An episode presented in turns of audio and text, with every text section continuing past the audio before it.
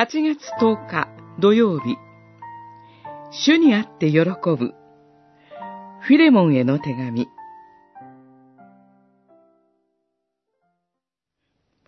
そうです、兄弟よ。主によって、あなたから喜ばせてもらいたい。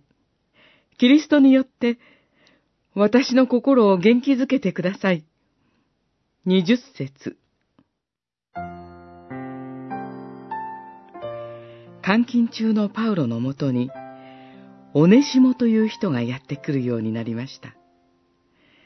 実は、オネシモは、フィレモンの奴隷でしたが、そこから逃亡してきていたのです。どのような理由があったにせよ、当時、奴隷が逃亡することは重い罪であり、発見されれば死刑に処せられるのが一般的でした。フィレモンにとっても、オネシボの逃亡事件は苦々しいものだったでしょう。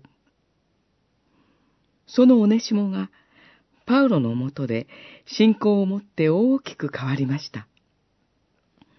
その変化は、パウロがオネシモを自分の助け手としてそばに置きたいと思うほどでした。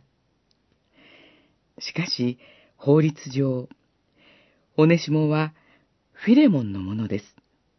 また、この二人の関係には亀裂が生じたままです。そこでパウロは、フィレモンに、オネシモを私と思って、また一人の人間として迎え入れてほしい、と懇願するのです。パウロがこのようにするのは、自分自身が罪人だったにもかかわらず、キリストに救われたからです。このキリストの福音に生きてほしいと、フィレモンに願うのです。キリスト者は、キリストに無償で救われたという感謝に促されて、新たな歩みを始めます。